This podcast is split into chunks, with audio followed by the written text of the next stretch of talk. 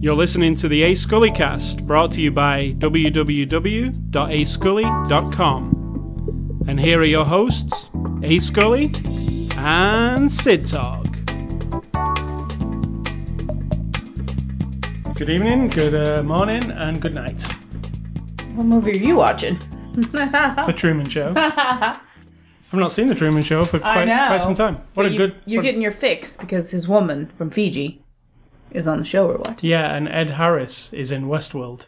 So True. I am getting my So all we need is a good TV show with Jim Carrey. Yeah, all we need is Jim Carrey. Yeah, he's not been around for a while. He seems to have disappeared. I think he went a little crazy. I think he went to Fiji. This is not the before the after the show discussion, by the way. That pretty much consisted of nothing. You were That just consisted of me. It's the Rogue One premiere Oh, yeah. right now. Uh, one right blanked it out. In Hollywood, uh, the red carpet is going on for the Rogue One premiere. So from tonight onwards, people will have seen it and uh, they might spoil it for you. So stay off the internet if you're going to watch it. How do you think they got this podcast I said on the internet? also It didn't just magically come to them. Rogue One um, being the prequel to Star Wars, and you already have you already have seen Star Wars, you probably understand what happens at the end anyway. you know what I'm saying? It won't be at the end. That's the beginning. I'm saying the end Yeah. of Rogue One. You know what happens. It's just the journey. So it is Saturday, December the 10th. This is after the show number 457. We are a podcast. We review a movie every week. This week's movie that we're reviewing is Jason Bourne. It's a 2016 movie released on Blu ray. Uh, it's also released on 4K Ultra HD and DVD on December the 6th. What are you, a snake oil salesman?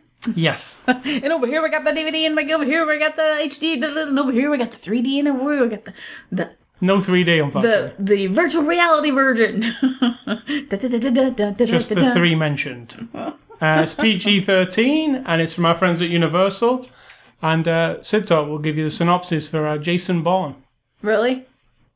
But I, I find it increasingly or decreasingly important. This is not a review, this is the uh, I know, synopsis. but a synopsis of Jason Bourne. If you're already listening to this podcast, that means you listen, you watch movies, and you've heard of the Bourne. Used to be trilogy. Quadrilogy. well, now it's more.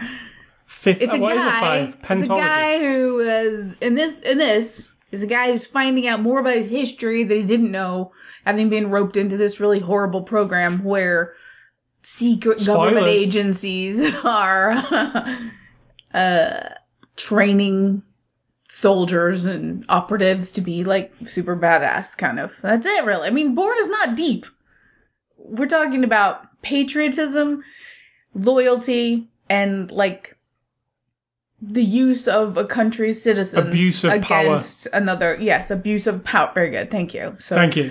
That's kind of all Bourne's is about, and about this one man's journey through it all. And this is yet another iteration of him digging a little deeper and finding out more about his past. When you think about it, now we're gonna go into the movie part. Uh, Not yet. That's your it. synopsis. that's my synopsis. All right, so we'll start with the movie portion by saying I am a huge fan of the original Bourne trilogy. I think they are some of the best spy spy is it spy movie kind of Yeah, I mean, action spy operative. operative. that's what a spy is. They're that kind. I think they're some of the best examples of that, and th- those three movies are an excellent trilogy. I think we watched them all back to back one one t- when they came out on Blu-ray, and they are they are really excellent. Uh, the fourth movie with Jennifer Jennifer with Jeremy, sorry Jeremy, Jeremy Renner. Um, I felt like that fourth movie was a bit superfluous. Like it didn't really need to happen. Like it, it was just kind of like, uh, it's another, you know, an expansion on things that happened in the Bourne movies, and just some nods to Bourne. And here's a little picture of Jason Bourne. Remember Jason Bourne? That's the that's the you know That's it was the kind, reason we're all here. kind of felt like that to me. It, yes, it had a cool uh, some cool action sequences, but I didn't come away from it going, "Oh wow, I love that! I can't wait to see more of that one." Now, Jason Bourne, the new movie, the fifth Jason Bourne, well, the fifth Bourne movie, brings back the original director Paul Greengrass and Matt Damon is back as Jason Bourne. Spoilers if you've not seen the original Bourne movies. at the end of the Bourne movies, um, he learns all about what exactly he is. The actual m- three Bourne movies are him trying to figure out what he is and why.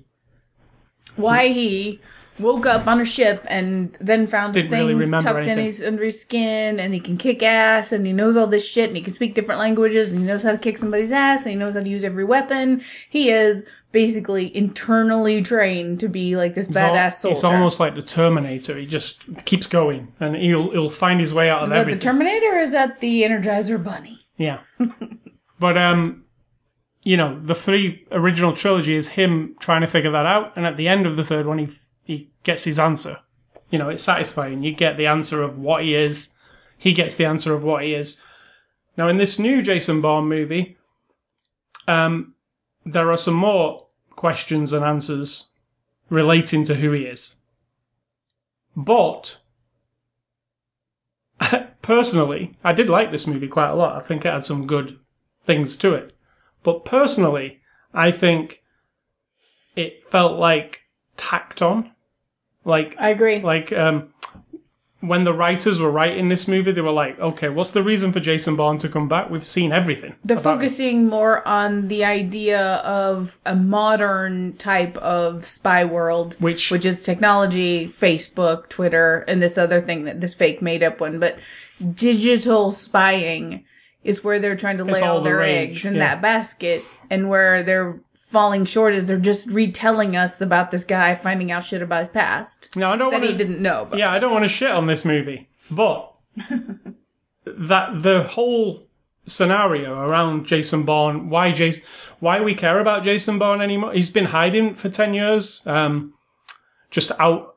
You know, he escapes the CIA and he just goes off on his own. And he's what is he like a prize fighter or something? He's No, trying he's not a prize fighter. earning some money on illegal fighting He's not prize fighting. He's just beating the shit out of people for money. for money. Like That's what they call it, grubby- a prize fighter. don't? Nah, I don't think so. So he's one of these. He's that kind of baffled me a little bit. I'm like, he's an intelligent guy. That's not all he can do.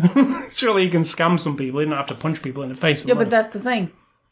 He is honorable Hmm. to a degree, and he doesn't want to use what he knows and what he can do against people until we corner him. You know, the story corners him. So these men come into these fights to get the shit story, out of the him. story, the story corners him quite conveniently too, right? Though it feels very.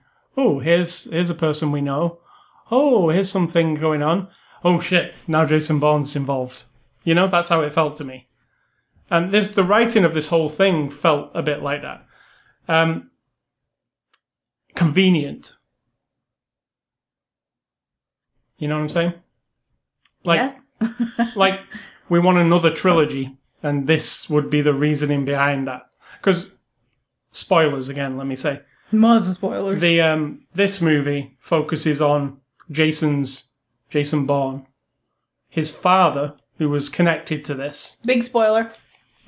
and uh, what? No, um, his his father's connected to it, and uh, exactly how his father is connected to it, but not fully because you don't learn everything about it. I feel that'll be left for the next movie and the next movie. like by the end of the third. in- in I this- disagree with you completely. They told the entirety of how his father was involved. His, I mean, if you want the full I just think there'll be more to it. I that. disagree. I think they've closed that chapter. Now we know the. We're trying to let him off the hook for having volunteered to do this thing, as we found out throughout, and not in this one, but we have a lot of flashbacks in this one. So we see him doing this. He's volunteering. He's accepting that he's being turned into the soldier guy, which is only what he remembers later. He didn't Yeah. know that he did it. So all this is doing is this little tiny glimpse of, okay, your father made it up. Your father started it. Your father didn't have the guts to follow through with it. He gave you to us, basically. And now he's dead. So get over it and fucking move on because your dad, we're done with that. So there's nothing else to his past, I don't think, that can link him unless we find out that his mother gave birth to all the. That's the what I'm thinking. It's linked to all I the don't Bourne think so. thing. I think what we're going to do next is find out that he needs. I think what's going to happen is bring him back in the fold. Is the whole vibe of this movie, so that eventually he becomes the guy in charge, and then the whole question of the ethical, what he's doing to be in charge. I mean, that's just the vibe I get. Is they kept mentioning bring him back, bring him back, don't They kill did, him, yeah. bring him back. Yeah. So They want him back in Langley, in charge in ten years. then he has to send out operatives to do the same shit that they're doing to him, and then he's presented with an idea to start some weird program. And he has to fight the evils of the world, like you know. That's the Like that's he, like they turn him into movie. Bond. Like No, not at all. They take him out of the field. That's what I'm saying is he's in charge of no. I'm saying eventually he turns into an agent for them again, and uh, he's their main agent, the big one. Like the I think big temporarily, but ultimately, I think this vibe is we need him. They don't know it, but the world somehow sucks him into being in charge of the CIA thing or whatever. But that's not in this movie. It's just that they keep saying it. That's why I agree with you. But it's a bridge kind of a story. feels like it. We're introducing you to the idea that we're no longer just gonna have him go beat the shit out of people, but all of it's gonna be about digital, personal. absolutely. Yeah, we didn't get to bridge that much in this one. Like the idea that starting with this moment forward, this conversation you and I are having is being monitored. Every single thing on our phone is being monitored. Every single thing on my computer is being monitored. That's the idea of a future world where um, how will Bourne fit into that when he just wants to, when he's just good at like beating the crap out of Yeah, people? he's not like a super hacker or any How of that car kind of chases do you need when someone's hacking? Yeah, exactly. you know what I mean? and that's just the flavor of the month kind of story. I'm playing a game at the moment, Watch Dogs Yeah. 2. That's all about that. You know, it, it's the flavor of the month thing, and it's very near to truth. Like in a few years' time, maybe five years' time, like hacking and that is going to get out of control because everything can be hacked. Like even your car will have a computer. The whole thing is like, My car does have a computer. yeah, but I mean a more sophisticated one that I think some of them do already, where it knows do. you and you can talk to it. And But um, so the Jason Bourne, um, as far as how, an, a problem I have with this new Jason Bourne, it, as I said, I enjoyed it, but this is a problem I have with it. The other three movies were made in the '90s and the 2000s, right?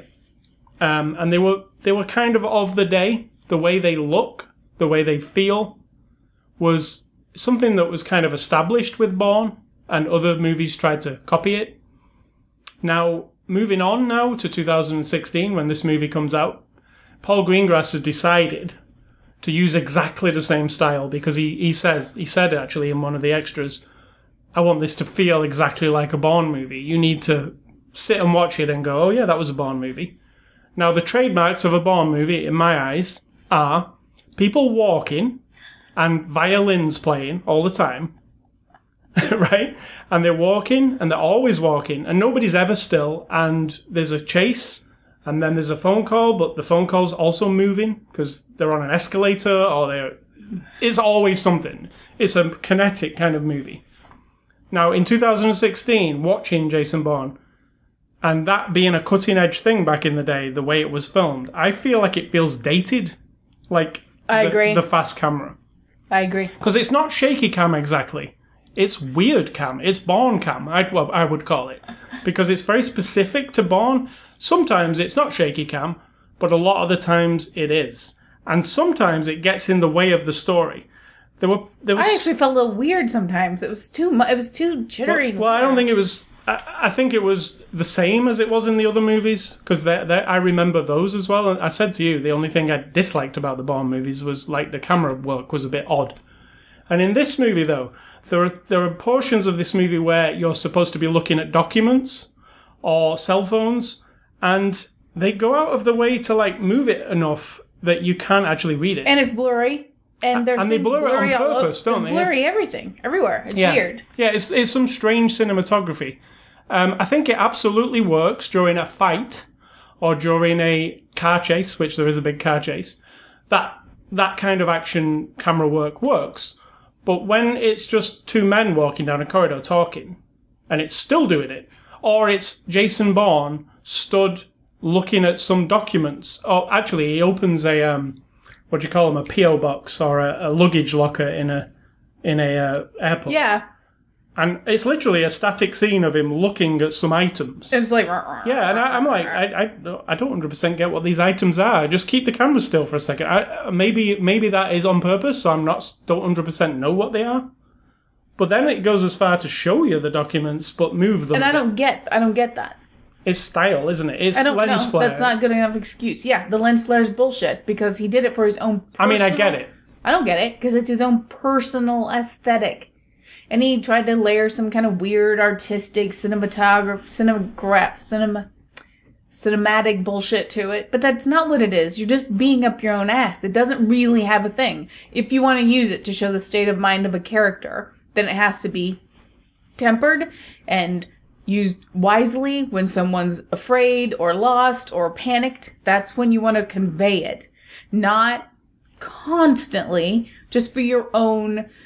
I want to make it look like a Bourne movie. I want it to look is like the others. Yeah, I don't Yeah. get that because that's just being very, very self-indulgent for not for the sake of the movie, not for the sake of anything else. Now, people love this movie. I like this movie, but that kind of stuff irritates me. It's like I don't know. I guess it'd be like when Magritte did the paintings of the people and then put like an apple right in front of their face. That it's a really well executed painting, and yet he just wanted to put his thumb finger up to everybody and go like "fuck everybody." I just want to make my own little statement. Now we all look at it now and go, "Oh, it's like genius and cool," but this isn't. This isn't like you just stamping your own thing on your movie because you want to make it Bourne like. I don't know. It just really irritates me, and I kept thinking of lens flare because I hate that too. Yeah, but it doesn't 100% ruin it because I remember the other movies being like that, so yes, it does match those. But, like I say, in 2016, many years after this trilogy appeared, and the actual fourth, the Legacy movie, didn't have as much shaky cam, it was a lot more static. And I know Greengrass has that view of Bourne, that that's what it is. Walking. Violin. know, I've never noticed the violins. It's, it's all the time. Like it's all the time. It's like you always should be in a heightened state of oh my god, I'm on the edge of my seat all the time. And I guess It never slows down. Yeah, I mean, if you take this character and put him in real world, where there he is, isn't a moment in this Bourne movie where some people just take a breath. No, never. It's always You are it's on, on, on, yeah. So you feel by the end of it a little bit exhausted, and a little bit kind of dazed by the camera work. And like I say, the camera work works perfectly fine when you're racing cars down the Las Vegas Strip, and the stunts are all going off. Fine, but I do think there's an action scene at the beginning of the movie that takes place in Greece with a motorbike, and I think the way it was filmed, I didn't know what was going on half the time. Yeah, I agree. It was like, hold on a second, Matt Damon's on a motorbike. Okay, it looks like he's going to turn left, but now the camera's in the air. Oh, he's turning right. What? It's almost like it was cut together wrong. Like uh, there was times where I was like, I don't even I know where thought he's that going. too. I thought it was just me. Yeah, I don't know where he's going. Oh, now it's blurry. Is it supposed to be blurry? I don't know. like it was weird. Like it, it felt like bad cinematography. It kind of took me out of it. Cool, um, though. The the motorcycle chase is excellent in this movie. The car chase at the end is one of the best car chases I've ever seen. I mean, it's they literally close down the Las Vegas Strip. They've got a SWAT vehicle and they've got Jason Bourne in a cool fast car, and it's Fast and the Furious style, literally like crazy. I mean, it's not out. It's not, and that's one of the good things about the Bourne movies. It doesn't go Fast and the Furious like gravity is missing and all that stuff. It's all realism. Uh, I mean, come on. I mean, it's more They tried to make you believe Yeah. that as that that police vehicle was going super fast, but it never could. So that's not uh, that's not legal in the laws of physics. And also, as it drove through the cars, that they would fly in the air, which also wouldn't happen because they showed us how they did it, which is an impossibility. but as it was happening, I didn't think. Yeah, no, but it is an impossibility. So you can't say, oh, they've grounded all of Jason Bourne in reality, because they don't. Plus, a man can't fall five stories and get shot and get beaten up over and over and over in the same day, and then all of a sudden have absolutely no uh, little scars and not be like limping or anything. So don't try to pretend like they're really grounded in reality, because they're not. Well, I have to say, what they introduced here in the new installment of Bourne makes me want to see another um, installment because they do leave it at a point where I'm like, oh yeah, I'm actually interested to see where this goes from here. It it kind of leaves you with a very straight up, actually, this is where it's going kind of scenario. I like that. I'd like to see that. So it succeeds in that respect, and it succeeds in the respect for me as it feels like the Bo- a Bourne movie because it really does. Like it, they're not like any other movie. It's that moving and no breath and no time for characters to really talk to each other. Jason Bourne, Matt Damon, barely speaks in So this So do you movie. think this is about like it's more just about that that people get off on the dynamic thing of it, or people really care about what I think. Damon wants to tell the story about a guy who is ultimately a patriot, but seen as a traitor, trying to fight against an impossible foe, which happens to be his own country, his government, and how a man could hold on to his own moral code through it all and still survive and, And blah that- blah blah. that is the heart of That's the the heart of it. But because you're telling it with shaky cam and big explosions and cars flying every way and mega fights and constant movement, I think that gets lost and you don't walk. I go away from them going, yeah. I mean, I this character intrigues me because I I want there to be this guy in the world. I mean, I want that guy to exist. I don't always remember the shaky cam and everything when I've just seen No, it. That it's right in my face. I do forget sometimes, but but then it sneaks back at me. but unfortunately, I think the, the heart of it gets lost in all of that. See, Because if you tell Fast and the Furious, which is absolutely no meaning whatsoever, and fuck all of the universe, nobody gives a shit about the character. it's just a escapist anything. fun thing. Yeah, there's nothing to it. And unfortunately, because of the way these are made, sometimes I think that happens. People don't think much of the Bourne story. They just think he kicks ass, cool car races, or car chases, and that's it. You're not. You're never more than ten minutes away from a fight. You're never more than ten minutes away from a car chase. No. I mean, or a bike chase. In any of the Bourne movies, that's what they are. So yeah, they move fast. It's you know. I do wish occasionally they would stop and do more plot, you know, plot points, because somebody like Tommy Lee Jones in this movie, there's a lot going on with his character and his where he is in the CIA and everything. But because of the way the Bourne films are constructed, you will never get to know more than a surface thing. Yeah. Because they, he, Tommy Lee Jones is never going to sit down in the off, in an office and talk to anybody at length about anything because this movie has to move. We can't stop and talk to people. we have to be walking while we're talking, and the violins have to be playing. So it's never It's funny going that to. I've never noticed these violins ever. I They're mean, I know the music, on. but I don't notice it as violins play. It's that, that all the time. Like it, it doesn't stop in this movie. It really doesn't stop, and it's like there's just two people talking and did it did it did it, and I'm like, that's not actually that exciting, but it sounds like it is. But remember, You one know? of your favorite movies of all time has a constant, almost annoying soundtrack, like never-ending, depressing music. Punch Drunk Love. No, close. Punch Drunk Before Love that. does. Has- Before that, but that's more appropriate than this other one. When you watch this one back again, Star Wars. no,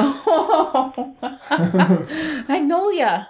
Yeah, it has It's like really awesome relentless. music. it's not just awesome. The music. I'm not saying it's not awesome, but in the movie, it wears you out Right. like really Well- bad. Well, the Bourne music has only one intention, and the intention is for you to think the scene is exciting.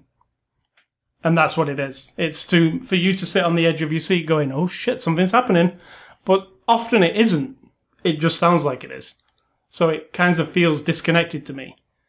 Um, it works fine when he's running, or somebody's chasing him, or you know, he's going to be sniped at any second. It all works fine in that, but sometimes there's two people walking down a corridor talking to each other or using the cell phone and that music's still on. So it's kind of a bit overused. But i can see where paul greengrass is coming from. That is what they created. It, it- it's part of the package. It's mcdonald's. It's nike. That's what it is. We have this thing. It's constructed this way. And if we constructed it another way it wouldn't be it. So you would go oh no this isn't jason bourne. So that's what we're in True. Is that why the one we're talking about, the Renner one, didn't feel 100% like it, did it? we Because they did were trying. kind of. It did but, with yeah. the music and everything. And Moby has to occur also. If Moby doesn't occur, it's not a Bourne movie, right? Well, I don't know. At the end. So let's move on to the. Uh, actually, the movie overall, the, I liked the plot. I felt like I was watching an old friend because Bourne movies feel like a friend, like you know something very familiar and like some shoes that you've slipped into again, and you're like, oh, they're comfy. That's what this feels like. It just doesn't feel like it has much substance. It feels like it's a means to an end to get Matt Damon back on the screen and have some action. That's what it feels like. It doesn't feel 100% necessary, is what I'm getting at. Like, because it feels like they had to construct something very specially to make it work again, which the movie's kind of tied off after the three. It feels like a, a, a full story, doesn't it? it actually, No, it's like it's just the beginning. So I disagree. right. But if it went in that direction of, but this doesn't. what feel direction? What direction do you think it was going at the end of the third one? That he would slip off and become his own thing, like Which he uh, that- did. that fights back. well, we You know? know. I don't know. I don't know if against that. angry that that happened like you know See, I feel like it was. Just, which eventually he'll get to do in this if it carries on enough like the third movie of this would be him fighting back like this is how he's I, always fighting back. this is how I see it the second movie he gets in right in there he's literally in there like he's, uh, he's sat at the desks So he's a double agent. right and then third movie he gets away from it and takes it down that's how I see it that would be satisfying but this movie feels like a very small stepping stone to some bigger things like to introduce him again. I don't So- know if that'd be satisfying. That could be boring because if we think about it. well it, it wouldn't be boring because there'd be so much violins you'd be loving it. Um, so the cast matt damon is back as jason bourne. It's he is the bourne franchise to me. I mean without it it's the bourne legacy with jeremy renner which is not quite the same so i'm glad he's back as it but um i don't know I don't know whether he'd come back again. I I feel like he, his performance in this. I know he's supposed to be all broken, and I don't think he seems quite as enthusiastic as he used to. You know, I don't know. I, I think he is what he is, what he would be. A little melodramatic at times, but um, he's also been poss- potentially fighting for years physically, yeah, training constantly, and just surviving, like he says to her, alone for the most part. He's probably found a few women along the way. Let's be fair. Let's be honest. But always just beating himself up, up, up, up, up about everything. And so I think that would make you very. Plus, Kinda. I think they're hinting at him having post traumatic stress disorder with the flashbacks. Yeah.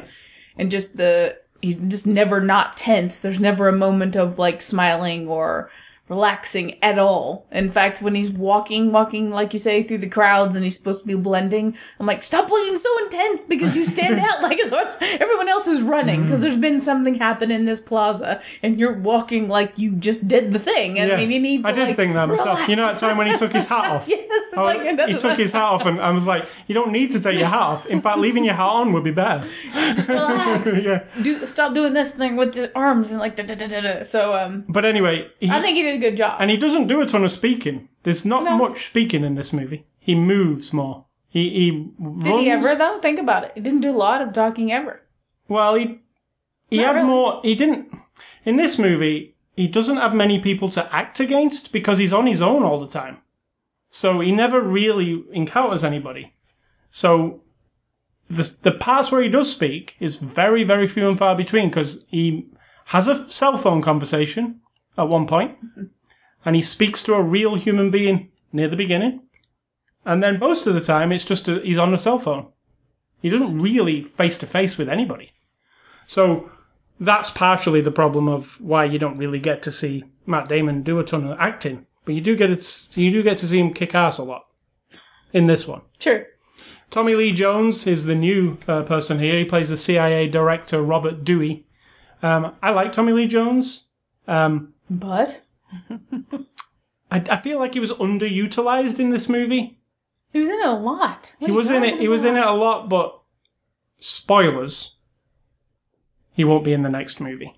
But also, That's I agree with you, disagree with you completely because I felt like I had too much of him. I was like, I'm done. I get Um, it. You're a paranoid old motherfucker who thinks the whole world's out to get you, and that this Jason Bourne is just a splinter in your side. And as soon as you get him down, then you can tap into this dreamscape thingy like Facebook and like spy on the whole fucking world because you think everyone's out to get you. I get it. After about like two scenes, I'm over him. Right, and that's one of the parts I him. liked about him. But I About want it, because he of- felt really. Yeah, but he said the same thing over and over and over. He's coming to get us. He's going to bring us down. Yeah, he but- wants to bring us down. He's coming to get us. He's coming to get me. It's like get over it. what yourself. I really liked was his kind of unraveling. Like he was like really cocky and sure about himself, and he kept issuing orders. And then he's basically one of those guys who issues orders and sits back and listens to what happens. True. uh, and he, he kept issuing these orders, and these orders were never really going right. And he, I could you could see it on his face as, oh shit, I'm going to be in a room with Jason Bourne sooner or later, and he's going to kill me. Like it. You, you could see it slowly dawning on him throughout the entire movie. Like I really liked the, the way that worked. Mm, I disagree. Plus, he had his fingers into this uh, Mark Zuckerberg guy, pretty much. I feel like he never thought anyone was going to bring him down, and that he was going to be the one to bring down Jason Bourne. So I disagree with you completely. Oh, I saw the moments in his face where it was like, "Oh crap! Like this is going to turn on me." Like I, uh, it's not when he got to the Vegas part. It, I it disagree. pretty much. I felt like he was taking a turn of I'm going to have to take charge of the situation. But I think it was under. I I, I would have used him if this is going to be a trilogy. He is a good head of the CIA for me. Like you know, I I would have liked him to carry on being. Then it just is the same movie over and over. If you have all the same players in place, right? If you got the same head of the guy, you know what he's going to want. You know what he's going to do. You know what choices he's going to make. What's interesting about that? You can't have multiple people in that position. I mean, you got Bourne running through them all, but if everyone's the same, then you don't have a lot of variety. I quite liked him personally. I thought he was a good choice for the head because he, he brings a credibility to it in some way. Because he's an old man. and I respect him. I don't know. Like I like him as an actor, so he feels right. He doesn't feel like you know. Uh, Alicia Vikander plays Heather Lee. Now she's the new, like she's the new blood. She shows the new blood of the CIA. She's, you know, Tommy Lee Jones is at one end. He's this old guy who's got these old, you know, attitudes to everything, and then there's this girl who's, you know, more techie and young. We should say woman. She's a woman. Yeah, she's young though. I mean, She's a woman. she um comes in and she's the opposite end of that, and she's kind of, you know, what the Bo- what this Bond movie's about, like uh, the the technology, and it's a lot different from ten years ago. So, what did you think of her? Ali- She was good. Alicia. She was very serious. She so was. she needed to lighten up too. And I realize these people are in a very dire situation and it's a very hardcore story.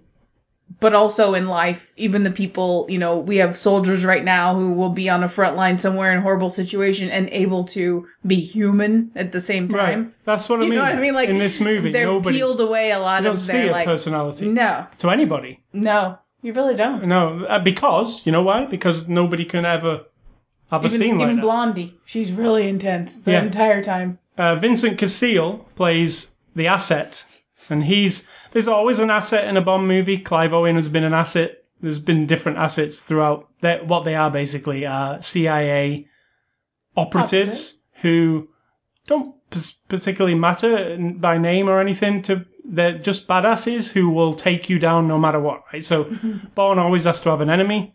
Vincent Cassel is the enemy in this one, and. Um, But he's not an enemy because he is rooting for He's supposed- the American. Yeah, yeah. But it's all blurred lines, isn't it? Because you're like, oh yeah, but he's protecting America, but this See, is the, not the right. idea, What's going a on? deeper idea is anybody like Bourne, for example, who's trying to undermine the idea that our government should have 100% access to everyone's information all the time. Not only that, but have complete and utter permission and approval to do anything, to kill Mm-hmm. anyone, to destroy anything along the way that in the interest of, from their perspective, protecting America.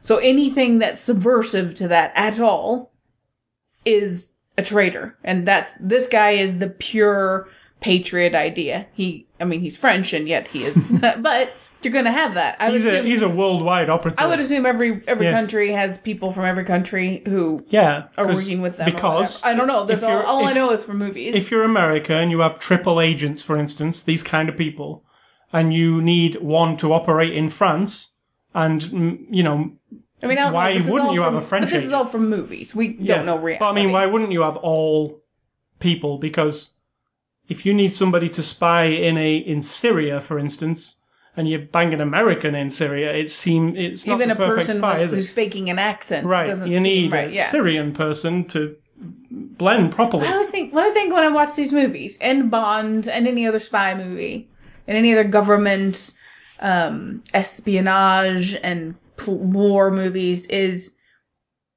we're also full of shit, right? If it yes, there are people in the world who want to destroy and and bring I don't know, for whatever their own personal gain or their own ideology, they want to bring other people down or suck up their land or suck up their resources. It's happened from forever, I'm assuming. I have a tribe, you have a tribe over there, and your water is better, so I'm going to kill everybody and come move where your Yeah. tribe is, right? Like, or control you in some way so that you uh, do what I want and give me your water. And I think it's always happened. But this idea of now at this stage of the world, that it's almost like grown-ups just wanting to play games. If you are the asshole who's planning to blow up, let's say, Westminster Abbey, right? You're some asshole from some other country who hates England and they want to bring down the government and bring down the queen or whatever your philosophy is or show what a horrible nation it is, you know, godless, whatever. And now that's your plan. Well, why? What do you, you know, you're, it's like you're trying to play this verna- version of a grown up that you've only ever heard of in stories and in movies and then seen assholes try to also do it. It's just a big lie. And all this stuff with spying, I just think if all the grown ups didn't have to lie to each other, and uh, for some reason I thought of the invention of lying, because I thought Yeah. in that world, it's not a great movie, It's quite fun though. but no one li- can lie to each other. I mean, he invents lying at that point, which is unfortunate. But mm-hmm. no, if no one ever could lie to any, each other, and we all just got over all the shit, none of this would. It's all just because another person somewhere doesn't like something, and so they're going to do something violent or horrible to make a point or scare someone into following them. That's all it is. And all of the stuff, all these movies, all the stories, all the real life spies and government, all that shit, it's just for that, for little tiny ideas. And because there are assholes. Right? So then I watch movies like this and it are it is people playing a character in a movie and it's fiction, but I think in real life, if I'm the guy with a woman who's supposed to like, you know, go let's say I am French and so I'm in France and they've hired me to go and like get a job at this office where they suspect that somebody horrible is owning it and trying to plot something and so I work there for 5 years and get all the intel and I'm I'm secretly feeding information back. I mean it just seems like a big game, yeah. you know. And I think and when I watch these movies it just brings that home that I don't know this is highly fictional obviously, but it really makes me think about it Whereas other movies like Bond, it doesn't really make me think about that because it's just Bond. But in Bourne, it kind of digs at me a little bit more. Just I don't know why, but so what do you think of Vincent Cassel on that? Um, what do you mean? because that was the first question. Vincent Cassel, who plays the acid. How do you like him? He's very intense. I think I said that. He's super like no sense of humor, no, not that he should have, but no, no lighten up at all. He's he's a man driven, and that was my whole point. Was he symbolizes this idea of this like when you when you grow up and you get to be part of this, and then you're gonna be able to go spy and bring down the bad guys.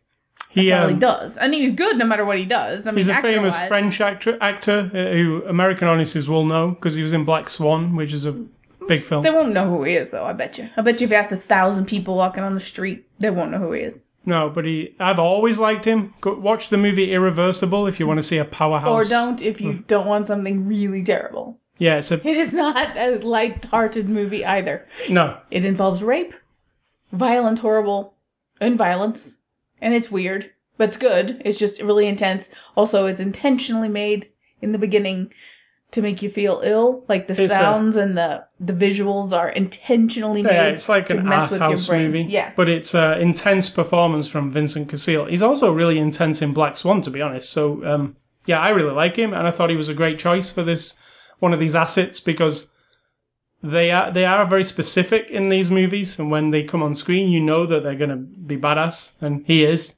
So yeah, I liked him.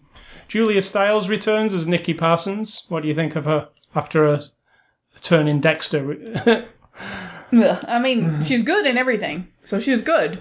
Again, no. I like how she's very unglamorous in this. movie. unglamorous, and um, we have to think. She's ten years later. She also obviously has been on the run. Yeah, She has given up any semblance of like giving a shit, and she, you know, when she like at that hacker place, yeah, there's no turning back for her. And for whatever reason, I mean, her reason is to expose the that what that one guy said, the corrupt agencies that are running everything. You know, for like pup, everybody's a puppet to these. She wants to expose that, so she's super focused. But again, no lightheartedness. There's no- there shouldn't be, but there is not one. I I complain sometimes when ever. people put in movies like Volcano or Dante's Peak at the end. There's like ha ha and smiles A and laughs. one-liner or something. Yeah, where everybody's all happy. So I get that sucks as well, but there has to be a medium in there somewhere, you know, like something. I mean, there- this is an intense film, so it doesn't feature any getting to know anybody moments. So And I like that. What I do love about it is there's no like love interest. There's no interest No. in any relationships. There is nothing except the tango of getting Bourne at the center of the stage, basically. And then finally, I put down Riz Ahmed, who plays Aaron Kalloor. He's the Mark Zuckerberg kind of character. He's in charge of this big company. He's a Mr. Tech, Silicon Valley man. Um, I liked him, and he. I bought it. I like that story of like the government messing with that because that's what a lot of people fear. It's not just a story, but No, yeah. that you know somebody like Google or you know that they're in cahoots with the government, and so right now, everything that all the tabs that I have open on my browser, somebody all somewhere is tracked. Yeah. watching. Good luck. Let's see. What would they be looking at? Gingerbread recipe, my Gmail. they would see the outline to this show. They would they see would the outline to the show. I have IMDb open. I have uh, multiple cemetery tabs because I am doing a list of all the cemeteries in my little tiny county, smallest county in the state, I believe. So if that seems suspicious, ooh, You're- why you're is this? making their job someone, someone's going. Why is someone investigating all of the cemeteries in Schuyler County, Missouri? uh, that's it, really. So, So- if you're investigating me, good luck with that. I hope you have some. I hope you have a little um. I hope you have like Netflix on your phone or something because uh, it's gonna be a boring night. But yeah, the story to this um, movie and all that Silicon Valley stuff, it's all ripped from the headlines. It's quite obvious stuff. It- It's kind of like it what is- Die Hard did when Yeah. it's trying when it did the one about we're gonna like kill the grid and like Yeah, put chaos. because that was the thing. That, Yeah, exactly. As soon as as soon as somebody said, "Oh yeah, you know the uh, traffic grid and the uh, all that telecommunications, it's all computerized now." Then movies started going, "Oh, it's all computerized, so that can all go wrong. So let's make it go wrong in a movie." And that's pretty much what this movie is. It's paranoia. It's exactly what you would think espionage type movie is all about. Um, directed by Paul Greengrass, he's back to direct this. You'll know him from the Bourne series. You know him from United '93, which was that mo- the movie about the Twin Towers, and Green Zone, which he also did with Matt Damon, which was literally a Bond movie. It was it was like a it was like a, a non-Bond Bond movie. yeah, it was. I mean, so Paul Greengrass has this distinct style. We talked about it in length earlier. You'll either like it or you'll hate it. I'm a bit in the middle, but I do feel like it's kind of run its course. You don't need to always make the Bond movies that way. They could be different. keep the intensity of the fights and the car chases. Yeah. I don't normally like fights and car chases, but this is the only franchise where I've come around to some degree. Um, you can keep that intact, but you need to inject a bit more to be- humanity. yeah, Less less chasing the bornness and more tell me the story. And I know that he thinks he's telling you the story in this way, so it's a hard argument to make, but I mean, an, another franchise, James Bond. James Bond at least stops to get to let you know a bit about James Bond or his love interest in a particular movie. At least you know something about them, and then you start to care for them a little bit. And then when something happens to them, which it inevitably does in those movies, you at least care. In this movie, because it moves so fast and it and people are pretty disposable, Yes, very disposable. and and and you know, key people may die in these movies, and in the next act of the movie, they're never even mentioned again. Like they're gone. Like, and it could be somebody you. you do you care about them? Was there enough of them there for you to care about? It's that kind of thing in this movie. So it needs more story, and it needs to slow down just a slight little bit to let some story in. But Paul Greengrass, you know, he knows what he's doing with this franchise. It's not like he's you know, throwing everything in the air and just juggling it around. He he has a plan, and that's what he does. Him and his cameraman. it's whether you like it or not, and it will put a lot of people off. I'm sure it put a lot of people off the original Bond film. I don't know. It's made a lot of money. So Yeah. So uh, extras on this Blu-ray, there are a few. Interestingly, they're um, like actually hosted by Matt Damon, who stood on this weird set the weird set of piles of pallets, with lights behind them. and that's it. Yeah, but I mean, Matt, it's like, hi, I'm Hollywood's Matt Damon. I mean, not exactly that, but it feels like you're watching something on TV, and he's he's introducing it, um, which I don't normally see for mo- for movie extras. But hey, if you've got Matt Damon, then do, do use him as, as you wish. It has bringing back Matt Damon as Bond, bare knuckle, bare knuckle boxing, close quarters combat, underground rumble, the Athens escape, shutting down the Las Vegas Strip. They're all part of this Matt Damon hosted thing. They're better than most extras. They actually show you it being filmed. One of the things about these Bond movies that does elevate them a bit above a lot of things is how everything is practical. They don't use any CGI stuff.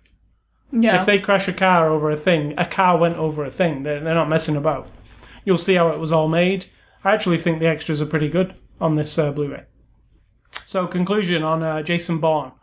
Was it for you the return of Jason Bourne triumphant, or was it a whimper? Uh, those are my only two choices. Well, you can have Jesus. in between. You can have a little in between there. Yeah, is fine.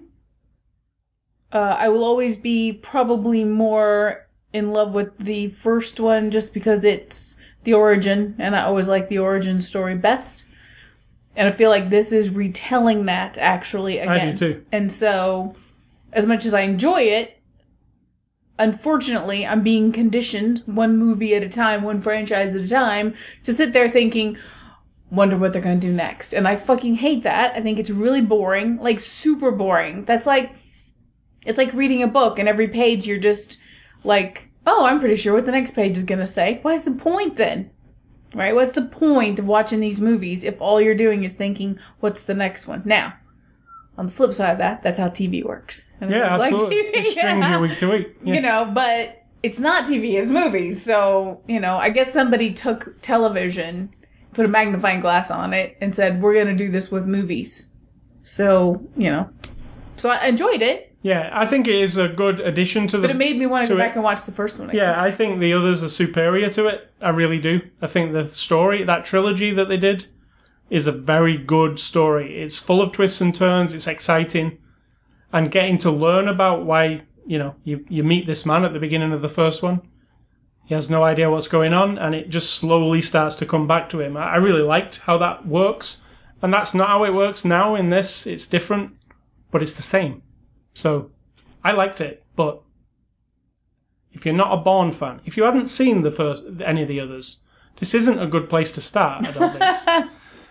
I mean, it kind of tries to fill you in at the beginning quickly, but I think you might be lost a little bit. Like, what? What's going on? Treadmill? What? you know, treadstone? Uh, because it shows you Yeah. those things, and you have to actually know what they are. It just shows you them you know, the code names on a bit of paper and you're supposed to go, oh, okay. But if you've never seen any of this, you'd be like, okay, there's some words on paper. I don't get it. So, um, conclusion, uh, I recommend it if you're a Bourne fan. I liked it a lot more than the last Bourne movie, the Legacy one. Um, but that's mainly due to Matt, Matt Damon. So, I would recommend it if you're a Bourne fan. Yeah. And if you're not a Bourne Well, I don't know if it's just because you're a Bourne fan, but if you like action, you like some fights, you like a little bit of vapidness, because it's not going to challenge you too much. Um, they're not complicated, are they? They're quite straightforward, even though they seem constructed. Like because the you idea of like an overlord government that has secret, a secret, um, secretly trained army of, you know, sleeper agents. That's not new or anything. No, uh, what I mean is the way they're constructed. You know, like here's you know the, the, it's fast moving. Here's a computer screen. Here's somebody talking about that. Here's somebody double crossing this person. Here's that. It all seems very complex, but when you boil it down and when you sit back at the end and go, "What happened there?" It's actually quite straightforward. It's not like, "Oh, I'm lost." Very. Um, it's just they they try and trickily make it seem complicated, but it's not. Um, so thanks to Universal for the Blu-ray. If you want to enter a contest, you can win some stuff. Go to ascully.com. I'm not sure what's on offer at the moment, but there will be something. Go there, ascully.com slash contest and win. Next week's Blu-ray review will be, I'm really eagerly looking forward to this one, Suicide Squad, which is the uh, next in the DC movies after the one we just watched, Batman vs Superman. So uh, the Suicide Squad, we will watch that next week. Movie recommendations. I am going on the theme of Jason Bourne. Some spy movies that I've liked of recent years. Number one is Salt with Angelina Jolie. I uh, mentioned it earlier. It's a really good spy movie. Um, Salt. And the other one is The Man from Uncle, which we actually saw this year. Guy Ritchie's movie with uh, a link to this movie because uh, Alicia Vikander is also in it. Um, it's a really fun spy movie. I, and I would stick Kingsman uh, in there Yeah, as well because yeah. it has like a good spin, a different spin on a spy movie. But um, Man from Uncle, I really enjoyed. It didn't do very well, and people didn't really take to it. But I thought it was really fun and well made. I like Guy Ritchie stuff. Of course you do. So Mine are- are holiday theme 100%. I've already watched Rudolph the Red-Nosed Reindeer, the original one from the 60s. Uh, you know, stop frame animation one. And uh, it's just as charming and as sweet. Al- Although, the more times I watch it, the older I get, the more pissed off I get that Santa is such a dickhead. Like, he's so mean. Everybody's mean to Rudolph because his little nose is just glaring. Big fucking deal. What is wrong with people? I mean, the- I, the I would look idea at that is- as cool. He's the cool one, But the idea ultimately is that everyone accepts him, but only because he can save Christmas. right? They didn't just accept him because he's little Rudolph. So I just I listened to the little Santa. Oh, oh, oh well, oh, oh, if you want to be one of mine, you better get that nose under control, or whatever the hell he says. And I'm just like, shut up. I want Rudolph to flip him the little finger with his little hoof, but but it's still sweet and charming. it's a classic. And I wrote a little thing on Facebook that in the pa- like when we were children in the 70s, if you missed these at Christmas time, I never even saw him. then what was on at Christmas every year, you know, and had the little spinny thing for the special, usually on CBS, I think. Spinny thing. Spinny, the logo of CBS spin around, and then you knew it was a CBS special. Oh, and then it yeah, was yeah, like, yeah. then you see the snow start to fall, and you're like, oh, that's Frosty, or oh, that's Rudolph, and you know, it's Charlie Brown, um, the classics. Now I have them all saved and purchased of my own on a hard drive, and they're just waiting on me every year. I could watch them every day. I could watch them every month, but I don't. I save them until Christmas time. So now I have Charlie Brown, and then my other one is Elf, which is a new classic one of the best. the movie Elf. It's just sweet and kind of dumb and just sweet. It's one of the best It Christmas. really is. It's, It's just- is literally when they say like that's a classic. That is a classic. It is Yeah. because it's all about just I mean, like, it's just, lighten up. If you want to talk about a funny, movie that's completely lightened up, then that's it. Like Yeah. there's no Jason Bourne, there's no violins, no there's not a lot of walking except when he picks the gum up off the the street. It's all really funny. It is. Uh, it's just It's well written. Like old, it's almost old fashioned, Very even for its time. Like Yep. it felt like oh something from years ago, but it felt like an feels right. 80s Yeah. kind of a story to It's me. like, yeah, I feel like that's how it was constructed. Like, Yeah. like those were the things we loved. Because Favreau is our age. Yeah, and so like he- trading places and things like that. Oh, Trading Places. Brewster's Millions. I'm gonna have to watch that. Those That's on my list now of annual movies to watch because it does end up at Christmas. Did you like Brewster's Millions? I always thought that was a cool movie Not in the eighties. I really liked the premise of that. I thought it was really fun. It's fine, but it never really got me going. that was that and trading places because they were like, oh, what if like that thing has to, you know? I liked the idea of both of those, Right? but they're Aren't not. all but they're not if? Christmas movies. Aren't all movies what if? Yes, What if there was an overlord for the galaxy but I mean, far, far away? they're a bit more What specific. What So if those are my, my recommendations. All right, so games and A Scully stuff this week. I've been playing a few games. Number one is uh, Let It Die. This is a big surprise. They had uh, the PlayStation meeting last week. PlayStation PSX, it's called the meeting, and um, They said uh, Suda51. I'm a big fan of him. He's the guy who made Lollipop Chainsaw. He's the guy who made um, Shadows of the Damned. He also made Killer is Dead. He makes some very weird Japanese games. And I mean, they are very weird. He has a very, very specific thing that is just his. And I didn't even know he was making a new game. And they said uh, he's making a new game for the PlayStation 4. It's called Let It Die. And uh, surprise, it's available now. Which is like, whoa, how did they pull that off? um, and the other surprise is it is free. There is no cost involved. So immediately I went to the PlayStation Store and picked it up. And I have to say, it is really fun. If you're into the Dark Souls series of games, which I am not because I find them very difficult. I went difficult. from just into Dark Souls. Period. Uh, yes. if you're into those games, um, I'm not into them. I think they're too hard. I don't. I've never liked them. But it is that style of game. So the idea of this game, Let It Die, is it's Tokyo. It's slightly in the future.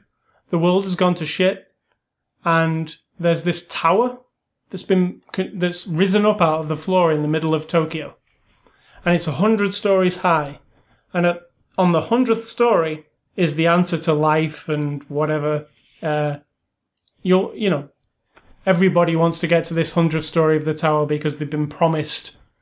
I don't know, maybe the afterlife or whatever. Like it's like So some it's the island. I think we've discussed this before. yeah, so um, everybody's wanting to get to the top of the, this tower, and what basically it is is it's like almost like a game show. Everybody's thrown into this tower with just your underwear on and no weapons, and you got to get to the top of the tower. And on the way up the tower, there are the other people getting up, going up the tower, which are not. It's not an online game. It's uh, they're all you know, thrown in there. But you're fighting your way to the top of the tower like this blood sport, like floor by floor, and you'll die a lot in this game. And when you die, you uh, can be resurrected by paying some of this in- in-game currency to resurrect yourself. And the idea is to get to the top of the tower, and it's really difficult. I'm talking like I've been to the like sixth level, and it is insanely hard at this point that I need to go back down and kind of grind out the other levels a bit to power myself up so I'm a bit more strong to move on. So it's that kind of game, replayability. Everybody you kill in the game when you're going up the tower, they drop a unique item, which could be a better weapon that might get you a little bit further next time. It's that kind of game. It wants you to keep playing, keep playing. It has that Suda 51 ridiculous sense of humour. First off, the tower, the Tokyo. It's actually not a tower and a Tokyo, it's just a video game that's not real. And you're in an arcade playing this game, and all that story has been formulated, but it's just inside a video game. That actually isn't real. It could be real because it's Suda 51. But they're saying at the beginning, hey, it's not real, you're just playing this game. Anytime you can just pop back out into the arcade and talk to your friends, which you can. You're talking about Inception here. We're inside and Yeah, it's inside, inside, and inside. inside. And the guy who introduces you to the game is called Uncle Death. He looks like the Grim Reaper with some 3D glasses on. He rides a skateboard. He speaks like English but with a Swedish accent. He's very, very strange, but really fun. He says some weird shit to you. Um, it is a really bizarre. If you know Suda 51 games, you'll understand what it is. It costs nothing. It's a full game. Like it's not just a tiny little shitty game. It's like Suda's next game. It's totally free, and it's on PlayStation exclusive. So nothing to lose. If you like him, go and get go and get it off the store. Other game I've been playing this week is Final Fantasy 15. Now that's a big game. Um, I'm only three chapters in so far, um, so I'll talk about it more next time. But I'm not a massive Final Fantasy fan. I love Seven. I love Seven. I mean, it was one of the first RPGs I ever played. I played it all the way through, and I was blown away by it. And I loved Ten as well, which was awesome with Tidus. You you watched me play Ten probably on the PS PS2 times. Probably. It was really really good, and Ten Two was really really good. But then after that, it kind of lost its way, and I lost interest completely. 15 is like its comeback to they've kind of westernized the RPG here, which means all the Japanesey parts of their RPGs, which is they're made in Japan, so obviously they're going to be very Japanese. They've tried to make it more appealing to the rest of the world, so they've took things like GTA, like an open world, but they've left RPG and the combat that they're famous for in. So it makes it feel a lot different and more appealing to me. I'm having really fun with it so far. So that's Final Fantasy 15. I'll tell you more about it next time because I've really. I'm about four What hours. about in. my game I've been playing? Forgot about that. Well, you you tell I forget the name of it. What's the name It's of called um something Quest. Yeah. It's fun. Letter Quest. It's fun. Word quest? Letter quest? Word Quest. Letter Quest. That's how much I love it. Well, it's really fun. It's just you get a bunch of letters. You have to spell the biggest word to kill the little creatures. It's two D. Not is it two D? Like scrolling. Yeah, it's just a You flat. a little guy and you spell a word. The bigger the word, and that tells you different things. Like this one can only be damaged if the first letter is a vowel or whatever. So you're spelling. It's like a dungeon crawler. yeah. Uh, you're a man. You're you're fighting enemies. There's Well, no I'm fighting. girl. I'm a girl now. yeah, I picked the girl. right. But the whole gameplay is wordplay, Yeah. not actual fighting. spell a word Yeah. and it bangs it does a certain amount of damage and then they damage you and it's very addictive for me i'm one of those people i don't care about getting far in the game but just doing it over and over and over and over and over over over over over If you're a PS the other night Plus, three hours later i was like just one more just one more just one more just one more just one more just one more if you're uh, on PlayStation Plus on the PlayStation, it's actually a free game this month. i got it Uh, on It's on Steam as well. It's it's on the Vita. It's on the PlayStation. It's it's a really yeah, it's cool. If you like puzzles, uh, word puzzles, especially like Scrabble or something like that, then you'll like it. Um, and the other thing is that this PSX letter quest grimm's journey remastered That's it. And the other thing they announced at PSX is The Last of Us 2. Naughty Dog are doing a new Last of Us game. They showed the trailer. How amazing was that trailer? It, it looks. That is one of the best. really good It literally is one of the best games of all time, The Last of Us. And um, this one, Naughty Dog have never let me down. Their games are always amazing. So we're going to get a new Last of Us. It doesn't say when. It could be two more years from now, but they're making one. They're also making a DLC chapter for Uncharted 4 that features Chloe. So if you like Chloe and you were disappointed that she wasn't in Uncharted 4 very much, you're going to get a whole chapter, well, DLC with her. So that's happening too. What's Svengoolie? Fanguli is a horror host where he dresses up in a funny costume and funny makeup every single week and on MeTV. It could be on any channel because you, regionally you probably had different ones, but he, for two hours, hosts an old horror flick of some kind. And tonight is Weird Woman.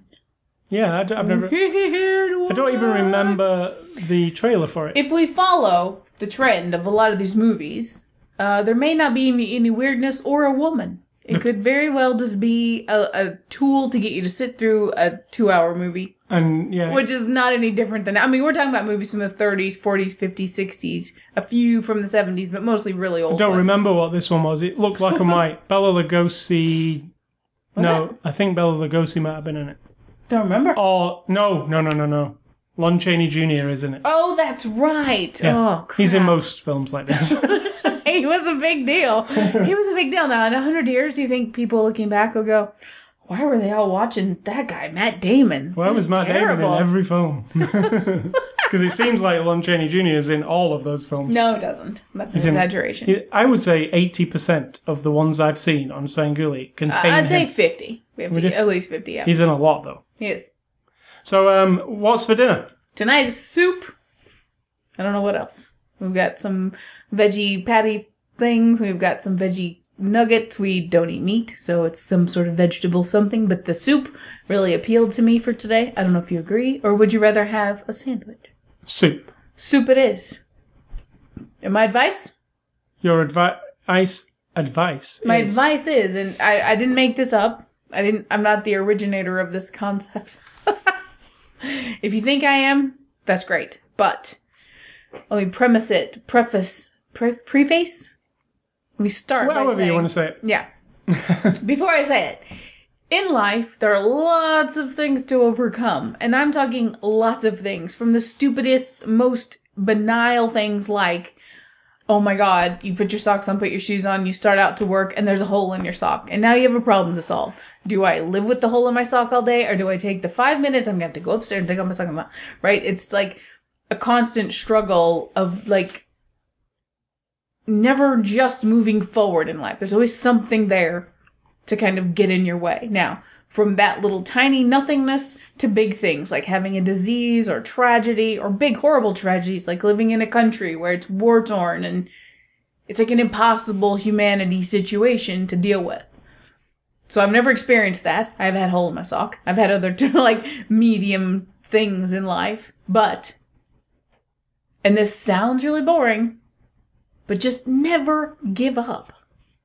Like I, I I understand people who do give up to a degree and just sort of like slink into a life of like, well, fuck it, I just don't care, and so I'm gonna drink myself to death or sadly commit suicide, or, and I'm not saying that that's just giving up, but I mean, that means that there's something they cannot overcome, you know, that the only option is to not keep trying to move forward. Life is all about five steps forward, four steps back. I mean, it just is. It's the way it is, so that you're not making a lot of progress for a lot of effort. I just think that's how life is. But if you just, even in the biggest things, like right now, you could be laying there listening to this, getting chemotherapy. Yeah. And because you're getting chemotherapy means already you haven't given up because you didn't just give up and not do anything. But it's also the the littlest things in that situation or if you're having a really bad time, you're in the middle of a horrible divorce or your parents are assholes or it could be something because of your choice you've made. You stopped eating meat and you're 18 years old and your parents are giving you shit constantly. Don't give up just because there's a little bit of force pushing against you. Because the more times you push back and keep moving forward, the stronger you get every time. I mean, you're prepared, you're more ready. You're more understanding that, whoa, this one's gonna be hard. This fucker is gonna be hard. Because you know that other thing I dealt with? That was hard. But this is hard. And I'm gonna just keep going. And I think, you know, I haven't been in every situation in life, so I don't know what it's like. So I can't say in a specific situation, if you're actually desperate and need out of life because of something really horrible, I can't, I don't judge or anything. I say, do what you gotta do. But for everything else, you know, for most people right now listening, there's a tomorrow, and there's a three hours from now, and there's a two hours from now, and there's a next week. And if you just keep going, whatever this is right now is going to be in the past. So just keep, just don't give it up. Just uh, listen to Inside Your Head and those violins from Jason Bourne. Think of them and, And just keep, keep, moving. keep moving. be like Bourne. Be like the Energizer Bunny, right? Just be the Terminator. Just keep going. All right, so let me remind you about our website, ascully.com, sidtalk.com. You can catch us on Twitter and Facebook. You can catch this podcast on the iTunes Music Store, the Google Play Store, the RSS feed, ascully.com slash podcast. Listen on the page, subscribe. You can email feedback to me at ascully at ascully.com. Don't email Sid Talk. She uh, doesn't want none of your I nonsense. give up. I give up on you all.